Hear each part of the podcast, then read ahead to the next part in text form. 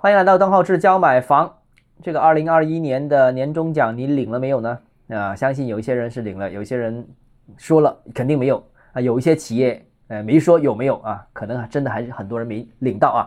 其实，在新年之前也高兴不起来，因为他手头上还没拿到预想当中的年终奖，甚至是呃没有，或者说是比预想当中有打折扣。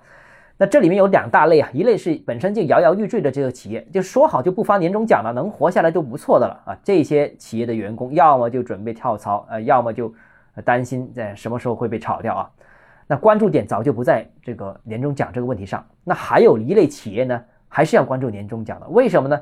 就是因为这个群体平时的收入就不高，主要就靠奖金啊，基本上是一一年的全年收入的一半。这跟这个佣金呢、年终奖是密切相关的，尤其是这个年终奖啊。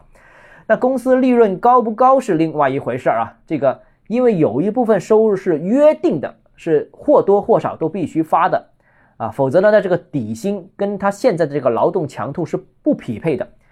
那结果呢，我跟很多的房地产公司的从业人员都呃进行交流啊，就很多人感觉就是今年的很多公司啊，就发放的这个年终奖只有去年的一半左右。那总体全年收入大概也只有去年大概百分之七十左右，非常多的这个比例。那不单是房地产，呃，行业是这样啊。我跟几个城市的这个公务员交流，都有类似的这样一个情况。我觉得有几个啊。首先第一个呢，就二零二二年的时候呢，这个疫情有影响，但很多人感觉其实二零二二年好像比去年二零二一年还要好，而且好不少。那所以呢，其实去年经济不景啊，我个人认为不能光赖这个疫情，因为二零二零年也有疫情啊，是吧？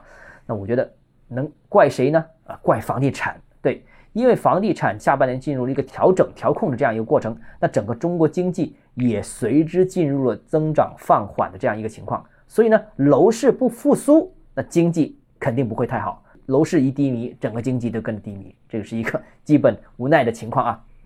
其次，第二个呢，就是房地产二零二一年总体上呢。应该说还是算不错，比方说像广州啊，全年有接近十一万套的成交，历史第二高。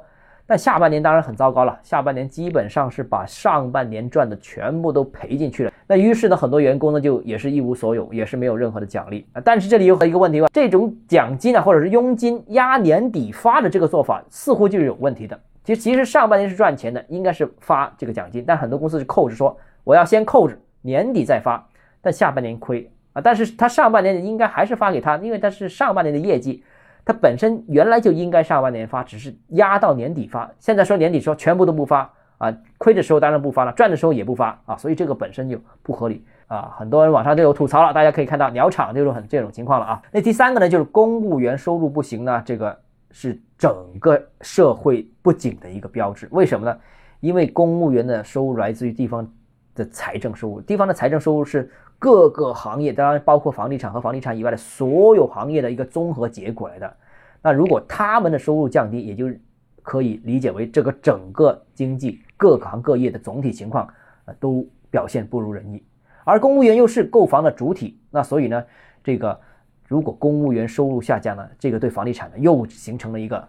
负面的一个影响。好了，今天节目到这里啊。如果你有其他疑问想跟我交流的话，欢迎私信我或者添加我个人微信，账号是交买房六个字拼音首字母小写，就是微信号 d h e z j m f。我们明天见。